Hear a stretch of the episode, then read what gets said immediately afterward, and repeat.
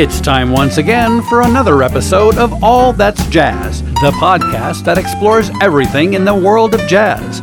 And here now is your host, Alan Scott. Hello, and welcome to another episode of All That's Jazz. Today, my guest is a drummer, composer, arranger, an educator, and a truly inspiring force of nature. Her name is Sherrie Maricle. She leads the Diva Jazz Orchestra.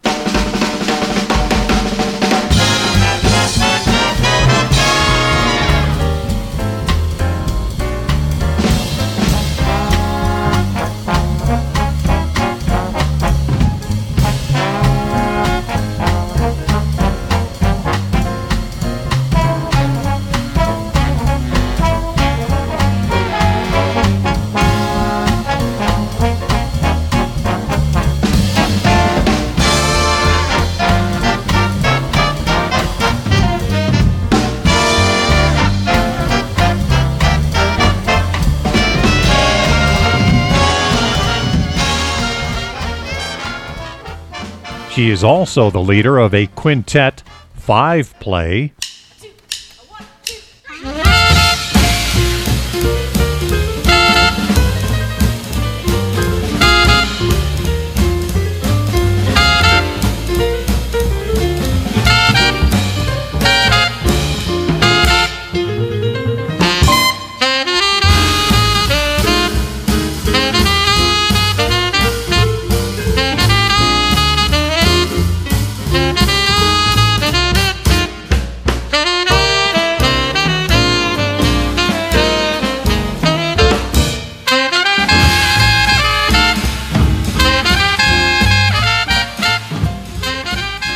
Sherrie also co leads the 3D Jazz Trio.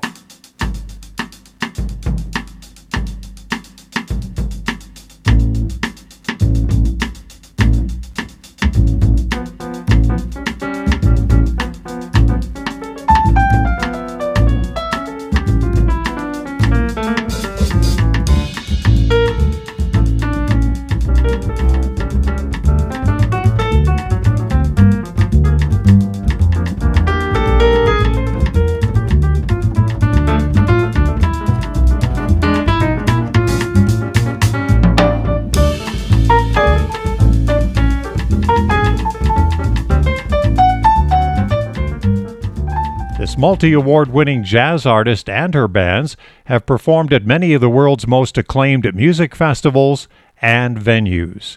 In this episode, I have a fascinating discussion with Sherrie about the route that led her to the drums, her love of big band music, the changing role of women in jazz, and the constant challenge of recognition and acceptance. Here now is that conversation. Let me start out by just simply saying, Sherrie, thanks for joining us here on All That's Jazz. Wow, my pleasure. Total pleasure to be here. Well, it's a distinct honor to have a giant of a talent in our presence today. And it's always been a labor of love for me, especially when I do my radio show, for example, in uh, Denver. I've played your music, that of the Diva, the 3D Trio, the Five Play Group, etc. And, and it's always been a, a real joy just listening to the music and what you bring to the table. You are originally from Buffalo, and tell us a little bit about the quick backstory of how you really got started with music. It seemed a little odd that you started out, I think, was it in the third or fourth grade with uh, being involved in music, and it was sort of all over the board, including one thing that is a little disturbing to me is that at one point you were considering playing the trumpet but that was for boys only? Seriously?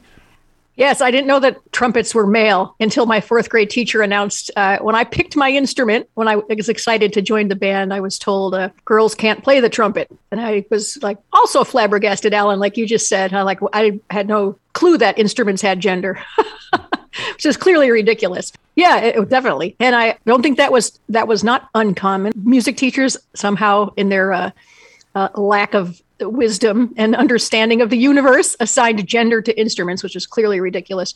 Anyway, so yeah, I was uh, started out on a metal clarinet at the same time, I had a, I started to play cello, and this was in fourth grade. I had a great, great uh, string teacher named uh, Mr. Bryden, Ivan Bryden, in the town of actually Endicott, New York. My family moved from Buffalo when I was about five years old, but I, I keep going back to Buffalo every year because of my Buffalo Bills madness. So every year I have to go back for a game. But anyway, after my initial debacle of finding my voice or my my passion in music, um, around uh, I think it was in sixth grade, the band director needed somebody to uh, hit some extra percussion instruments, and I was sort of miserable on my metal clarinet, and I was like, I'll volunteer, I'll go back, I'll do something.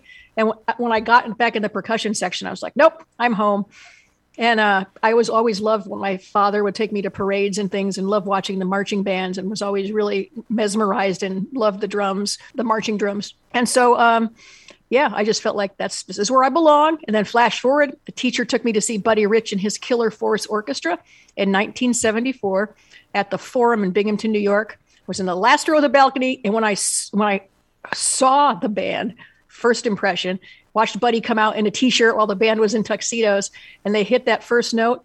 Every single hair on my body stood on end. I mean, I mean, I was, I was completely electrified by what I heard, and I had never heard that in my entire life.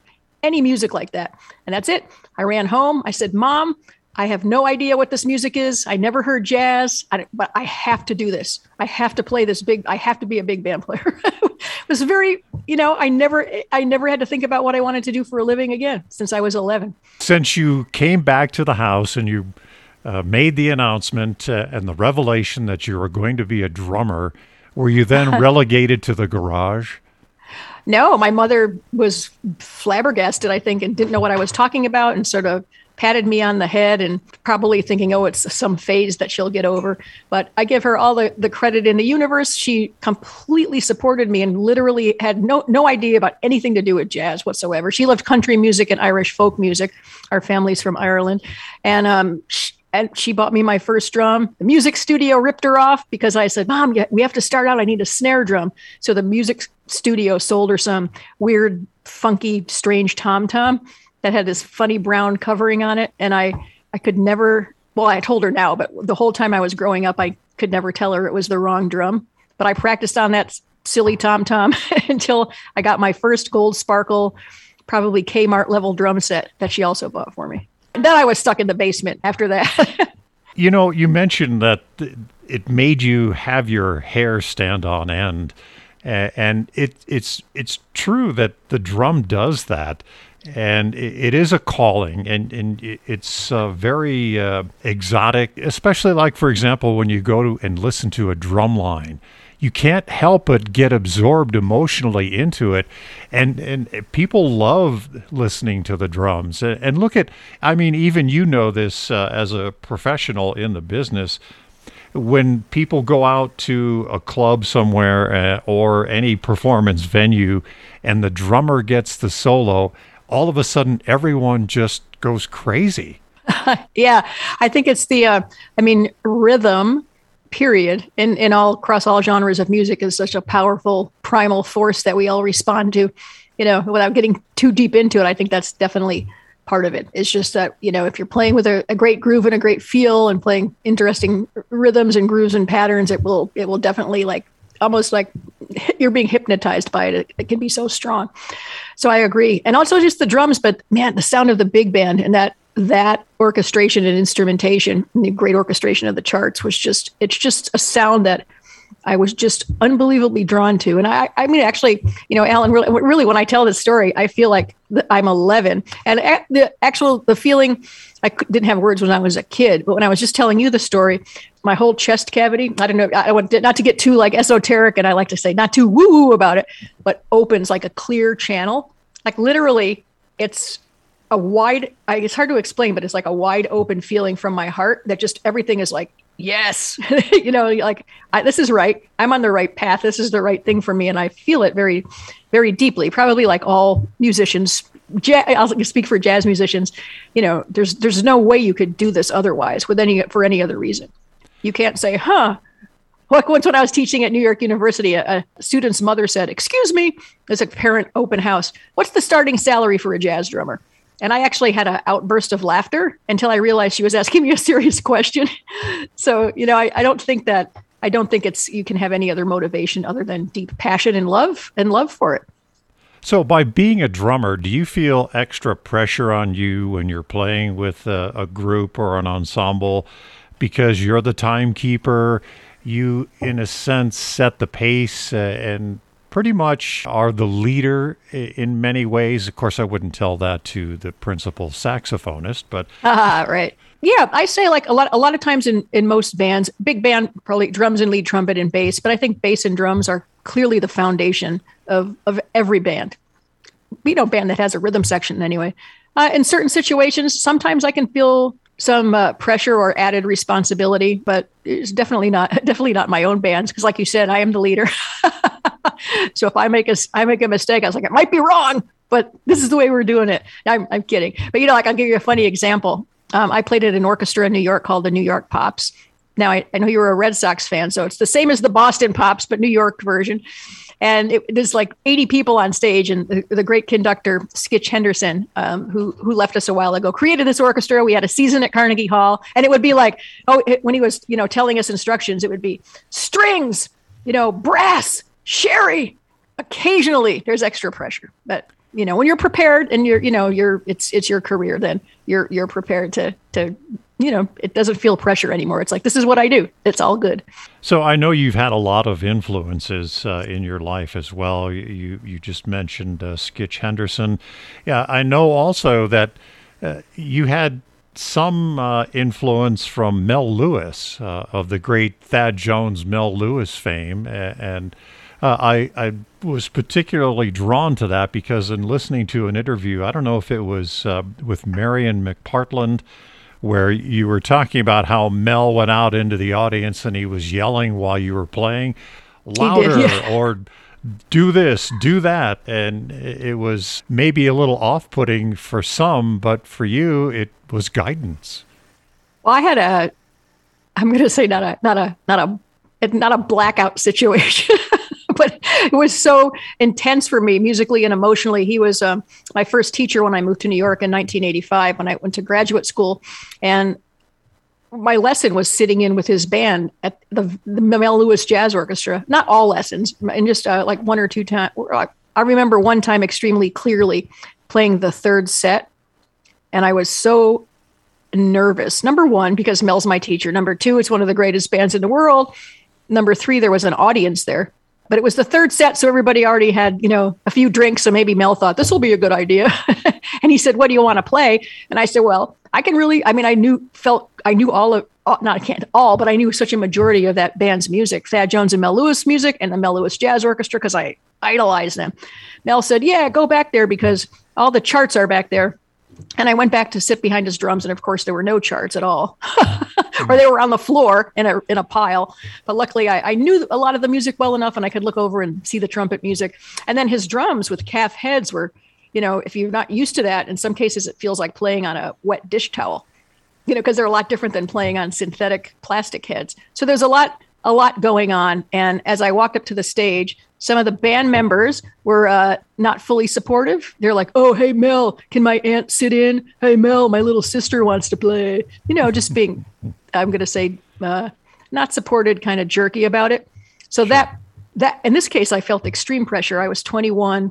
I don't know. I don't remember anything about it. I, I, swear to God, I don't. Just have him going, Sherrie, switch cymbals. Sherrie, play louder, which was so crazy because every where I where I grew up and everybody I played with is Sherrie, play softer, and here I am in the most one of the, the greatest bands ever in the history of the music, and Sherrie, play louder. So I'm like, oh, so when the band is extremely powerful, when the band is amazing and phrases together and articulates together and breathes together and has a powerful force like this, then the drummer's role is different than so, in other bands that are not of that standard. So, is your major driving force the big band? Yes, yeah, without without question. I'm deeply, deeply, deeply um, inspired and have my own playing rooted in bands. Um, clearly, uh, Mel Lewis band, Thad Jones band, the Vanguard Jazz Orchestra, Toshiko Akiyoshi. I love Woody Herman. I dreamed of being in that band. When I was a kid. Maynard Ferguson, Stan Kenton, all of those bands, Count Basie. I, I got to see most of those bands when I was a kid growing up in Endicott, New York which is in the southern tier of New York, not far from Pennsylvania. And all the bands, like on their way between, let's say, I don't know, Pittsburgh or and uh, New York, that's was a great stopping point for them midway. And I, I mean, I saw these groups in actually it was this place called the Endicott Motor Lodge, a tiny, tiny little weird, not even hotel, I mean like motel place. And they would play in there, and it, it was amazing. And it was like five dollars or free. I don't even know how. I don't even know. it was amazing. So I feel so lucky to be in that spot growing up. Uh, when I got into high school, my, my band director, his name was Chris Weber, and he he's like, Sherrie, check out some of these things. And it was he started really started me um, started my path of getting really interested in great small group playing. one of the first records I heard was uh, Milestones, Miles Davis, which to this day remains one of my favorite records of all times with Coltrane and Cannonball Adderley and a Red Garland and Philly Joe, and it's got um, Billy Boy on that. Billy Boy, the trio, they played trio on that, mm-hmm. and, and Paul Chambers, unbelievable. When I heard Philly Joe Jones, I was like, oh, what? That is such a different kind of swing. Like, you know, wow, I got to see what I have to understand what this is now, and then started delving into more of that. Philly Joe is one of my favorite players. I would say my two very, very, very favorite ensembles to play with definitely big band and definitely trio. Mm-hmm. If the trio is that of the, the ilk of anything with Philly Joe or Bud Powell, Ray Brown's trio with Gene Harris and Jeff Hamilton is one of my favorite trios of all time. And now currently the Jeff Hamilton trio, which I also love so much, you know, because it's very much I'm not. It's not in the style of big band, but there are there are great arrangements. It's it swings, and by swing, I'm going to say groove, but in a rooted in the tradition of where great jazz standards and great great ensembles created unique arrangements and sounds with fantastic melodies. Even if it's even if it's an original, it's still rooted in the tradition. No, it's not trying to bend. I'm going to say it. always have to say it in quotes, jazz, because jazz is so many things now. Didn't try to bend or twist or change it. It just added to it and made it the tradition deeper and richer, but still maintaining the qualities of the music that spoke to my heart and soul. Melody, great groove, great swing, you know, something that that makes people want to like tap their foot and just be inspired and entertained versus something that makes you have to think so hard that smoke comes out of your ears. you know, when you're at it, sometimes I've been at, at listening to some groups and I'm like, I guess it's jazz. Okay. Uh, and then there's, you know, wh- whatever. You know, I don't know if you, I'm sure you understand what I'm saying. Jazz oh, is such do, a broad, broad, broad umbrella now. Every, any, if they don't know what it is, it's like, oh, it's jazz, I guess.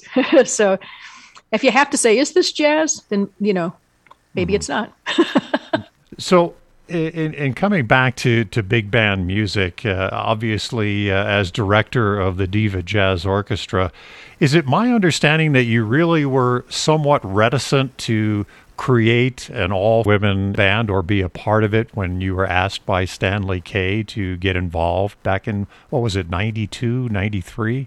Yeah, 92. No, I was for the first time, I was actually enthusiastic about this project because prior to meeting Stanley, who I met in 1990, a lot of the all women projects that were in and around New York and that I had had awareness of were um, like not as not as musically deep as I, w- I would have hoped. Um, a lot of emphasis was placed on looks and appearance and little concern for the actual music that was being played.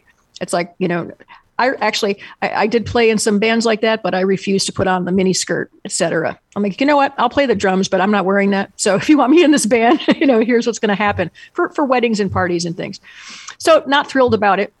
Now, of course, I learned much later through films like The Girls in the Band and in my own further education. There were women that always have clearly this is so naive but i've always played their their brains out. It's like brains out asses off. Women that always have been playing great but they were just overlooked by history. Only now many many of them are, are being brought to the forefront by a lot of researchers. But stanley called me and i knew tons of great women in new york nobody was getting called for some of the the, the you know the top shelf gigs and stanley said who heard me play in um, at the shubert theater in connecticut i was a drummer in an orchestra um, and Stanley came as a guest conductor with the great Maurice Hines, singer and dancer and entertainer. And Stanley called me and said, Do you know women that play like you? Because he liked the way I play. Now, me being out of my mind meeting him because he was Buddy Rich's manager, like I was freaking out to begin with. And I was thought, I do. I know so many women that are so great in New York City. He said, let's, he goes, I want to get back in the band business. He said, I don't understand why there's all these big bands in New York. I see bands all the time and there's not a single woman in any of them. Mm-hmm. And I said, uh huh. I w- we all wonder that as well. So in 19 in June of 1990, uh, he and our co-founder John LaBarbera, who's a great writer with the Buddy Rich Band, also uh, we had an audition. We like reached out through a bunch of universities. I was teaching at New York University at the time, and just uh, everybody. We said we're having an audition in New York. Who wants to come? You know, Stanley Kay's putting this band together, and um, with 40 women came to the original audition, including uh, Ingrid Jensen, some great players that are you know are great soloists on their own uh, with their own you know stellar careers now, and put the band together. The original 15, and uh, that was in June of '92 and I don't know why this worked out this way, but we, as we were commissioning all of our music, which we always do, uh, and pulling ourselves together and looking for playing opportunities, uh, nine months later, the band was born in March of 93, March 30th of 1993, we had our first performance. Everybody in Diva over the, the history of the last 30 years has been an amazing, amazing players. Was it hard to find acceptance uh, by having an all women jazz orchestra or big band? Yes people thought, oh, it's a it's a gimmick, you know, as as usual, like everybody how everybody thought of the sweethearts of rhythm. And anytime women get together in a male dominated dominated field in some capacity, it's like, oh, that's a gimmick. That's you know a, a girl thing or any any minority. It's not taken as seriously necessarily. It's been my my experience. So the band got extremely great accolades everywhere we played. And I will tell you a very it, this is an insane story to me, but we were playing at the Tavern on the Green in New York, had a great jazz club called the Chestnut Room. And it was the, I can't remember if it was the, the APAP conference or the Jazz IAJE conference, Jazz Educators. I think it was mm-hmm. APAP because Stanley Kay arranged for all of the European, not all, but a majority of the European, all the big European festivals were in town for this conference. And Stanley arranged a private performance because we were playing a week there, but we were going to play an afternoon show for them. They all came, at least 20, at least 20 of them and their guests. And we did this great show. And every one of them is like, oh my God, you guys are so great. You're going to be in Europe for six weeks this summer. This was probably in maybe 95 or maybe 96. I, I, I have to look back in my records. Stanley kept great records. So I have all of this stuff written down. But we got one gig after everybody said, you're going to be in Europe for six weeks we got one performance at the Pori Jazz Festival in Finland. It was our first time traveling abroad. And Jyrki Kangas was the booker. And when I when we got there, I, I asked him, I was like, Jyrki, what what happened? You guys were so enthusiastic and you were like hugging us and you know, you're coming to Europe and they were all so great. And he said to me, everybody thought because they were drunk and they drank so much that you couldn't have been as good as they remembered. Oh my gosh. You're only women. That was what he said. And I looked at him and I said, Well, thank you for telling me the truth. So they were there partying, listening to us, having a great time. They had, you know, they were, you know, all right, drinking, having fun. But then their memory was like, ah, Oh, no, that couldn't have been good. They're just women. So we got yeah. one gig. Thank, thank you, Jyrki Kangas, for bringing us over there because that sort of started us on a path of then getting a great European agent and working in Europe quite a bit. And yeah, so there's that's that's a like a very quintessential story about how how women were were viewed it's better. Everything's better. It's moving. You know, it's moving like the speed of grass growing. You can't even say like the glaciers melting now because the glaciers are melting too fast. Mm-hmm. so that's not even. Yeah, uh, right. The the social progress um, is it's it's much better. You clearly see women getting much more recognition, deserved recognition than they ever have in the history of this music. From the the super band Artemis, um, certainly Ingrid Jensen, and Anat Cohen. I mean, there's so many great women I'm going to just focus on instrumentalists now, getting getting the rightful recognition that they deserve. But the, but there's been women like that throughout history that have gotten no recognition. And besides, you know, you know if you were to go to a venue and close your eyes uh, and not see in front of you, all you could do is appreciate the music that you're hearing, and it's top rate quality music. Yeah, one of Stanley's mantras is like music has no gender. You can play if you can play. And then, you know, to top all that off, it's like stop listening with your eyes you know that's insanity but we mm-hmm. all do uh, thanks especially thanks to mtv whenever that started but yeah music suddenly became a visual art form but i will tell you a funny story to, about that um, one of our first re- we recorded several of our first cds at a wonderful studio called nola it was in the penthouse above steinway hall in New York on the corner of 57th and 6th. The engineer was Jimmy Czak, uh, who passed away. It was a such a like oh my gosh, like a jazz greats recorded there like like crazy. So Jimmy Czak used to have a, get a kick out of taking some of our tracks and he'd play it for you know a bunch of the um, studio musicians that came in, typically all men, and and and just people coming in there to record. And Jimmy would play something and go, "Guess what band this is?" Hmm. And uh, they'd be like, "Oh, is that Woody Herman? Wait, whose band is that? What? What? You know, the drummer. I hear that that Chinese cymbal Is that Mel Lewis? Which you know, like people would they would guess, and then Jimmy jokingly would say, "Nah, it's a bunch of chicks," and they wouldn't believe it. Isn't that funny? The, the, minute they heard it was women, they're like, "Oh, it's not good," even though they were like already like complimenting how how swinging it was, etc. But the minute it's like, uh, "Oh no, that's women," it's like, "What? What?"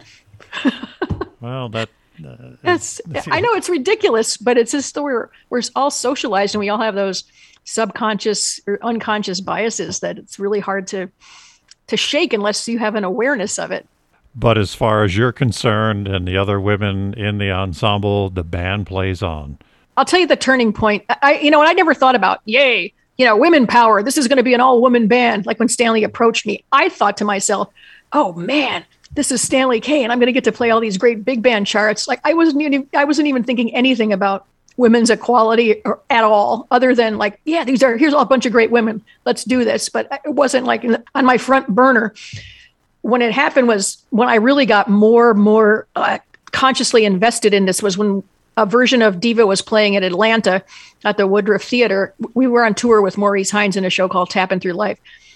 I brought some music, nine piece version. I brought some people and um, we picked up some other musicians and i called the theater when we were headed there for, for like a month we were playing there and i said uh, oh uh, i forgot the woman's name i need six horn players you know lead trumpet trumpet trombone three saxes alto tenor bari. and her words to me this was like six years ago maybe maybe eight years oh my god women don't play those instruments and i you know alan if i tell you this i don't know if you've ever had this i got so angry i felt fire rise from my my uh, solar plexus up through my face. My ears got red.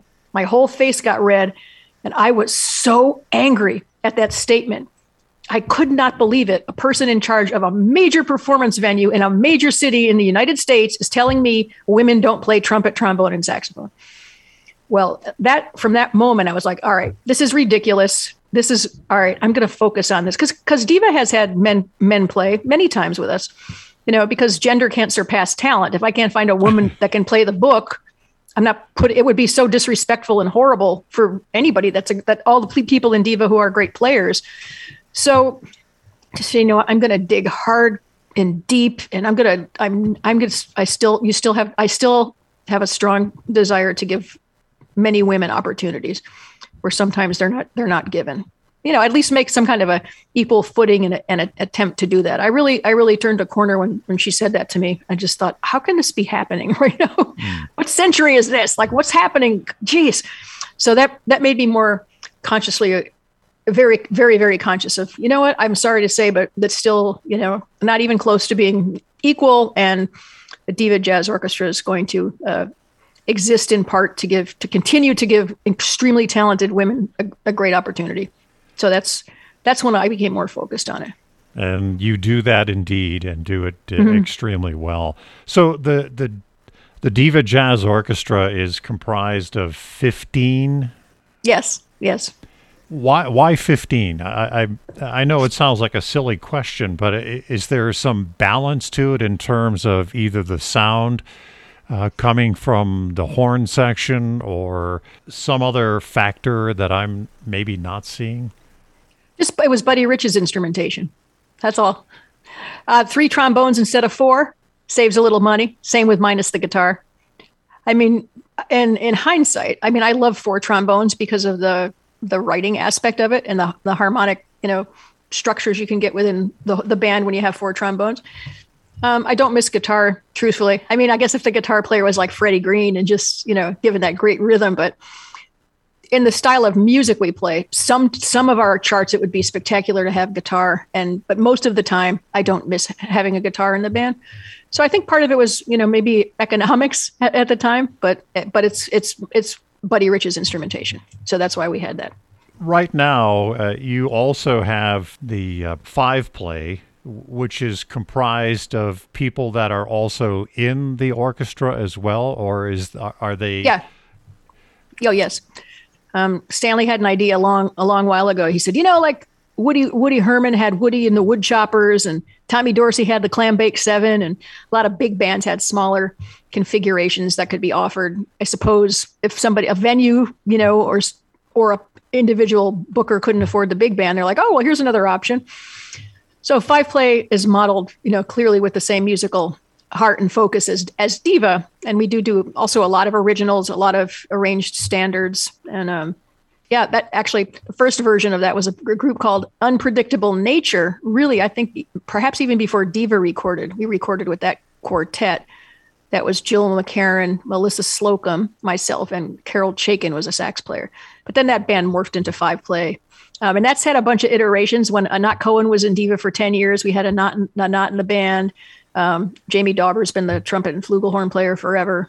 And uh, my two rhythm section mates, um, Noriko Ueda, who's who's currently in Artemis as well, and uh, Tomoko Ohno, amazing players. And the sax the sax chair has changed a bit. Um, the most recent uh, person in there is Janelle Reichman, who's a similar to Anat genius tenor player and genius clarinetist. So you're heavily involved in education. I know you do some of your own educational programs focused certainly on the drums and other uh, percussion instruments, etc. But education is important to you, is it not? Yes. Yes. I I um I was playing in a the reason I s- switched my path more towards education from some playing opportunities when I was at NYU getting my doctorate, I simultaneously was in a wedding band that worked all the time, like at least three or four times a week. And I found myself dragging my drums around, you know, a lot in, in Connecticut and some, you know, suburbs here and there, sometimes, you know, amazing places in Manhattan, et cetera. But I was sitting at the drums and I started to hate to move my drums. And I started, I, I'm going to, the hate maybe is too strong, but I really disliked playing the music even though it's music I, I like, like the song Celebration. And I remember being at a wedding at a country club and playing, you know, the bride cuts the cake slash pop goes the weasel for like 20 minutes. And I lost my mind and I threw my drumsticks down and I walked to the bar and ordered wine and sat there.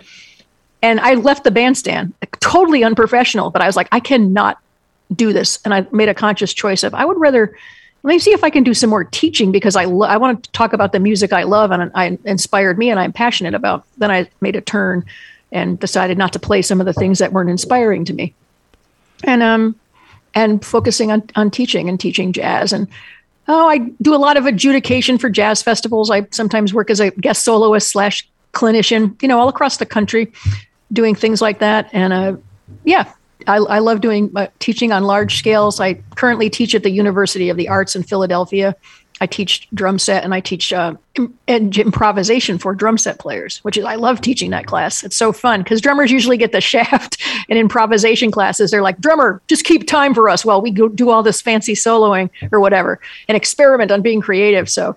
Uh, the University of the Arts created a class so that the drummers can, you know, get the same love as everybody else. So I actually enjoy that very much. So, from an educational perspective, then, do you think it's easier to draw students in to the jazz idiom because of the improvisational aspect of it and or the emotional element rather than the the charts and the notes on the paper.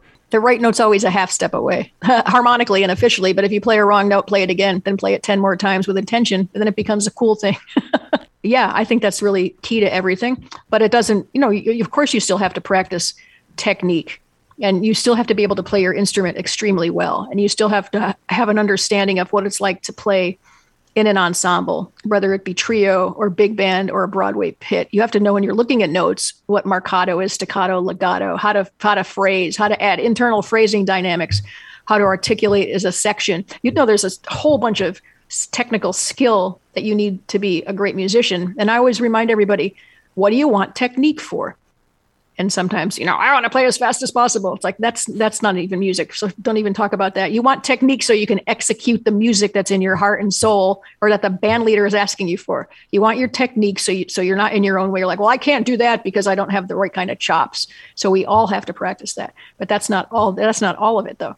And just all the music, especially in jazz and, and rock too, rock and pop, the way it started had nothing to do with any written music. It was all coming from the heart and soul of the creators of the music. I mean, even somebody as deep and profound as as Coltrane, you know, nothing, not, nothing he played came off of a sheet of paper or that he created. Same with, with Louis Armstrong and I just I'm Charlie Parker. I mean, everybody, Miles. I mean, all of the people that changed changed music it's not because they were reading notes and like, what is this again? Like, what is this scale?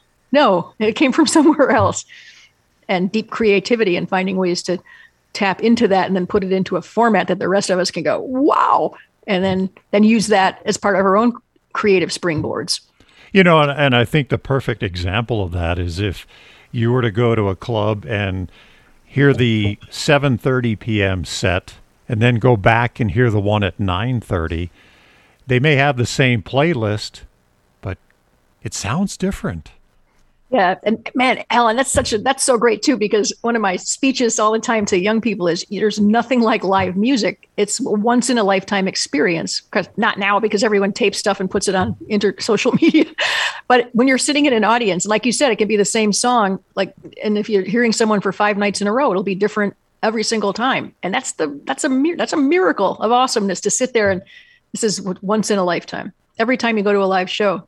And I that's why I love recording live, truthfully. I mean, I this our recent Divas recent recording Diva Swings Broadway for since I was we were going to do it live at Dizzy's Club in 2020 and then again in 2021, of course, canceled because I love playing live. You cannot replicate, at least I cannot replicate the energy of a live performance in a recording studio.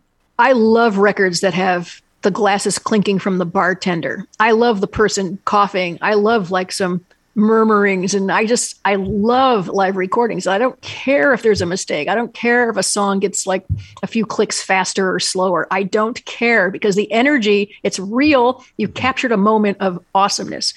And and the audience, you know, audience and the energy of the audience responding you know or laughing like that is that's to me that's the best. I love i love live recordings. I appreciate your time and i wish i had a whole hell of a lot more of it because it, it's such a fascinating conversation. And i'm sorry we missed you in march. We spent 10 days in new york and, and had a blast but we couldn't find you playing anywhere. You know we might be um, uh, divas going on tour with the manhattan transfer starting in the fall for their 50th anniversary, and it's our 30th. And um, I think we're coming to Colorado.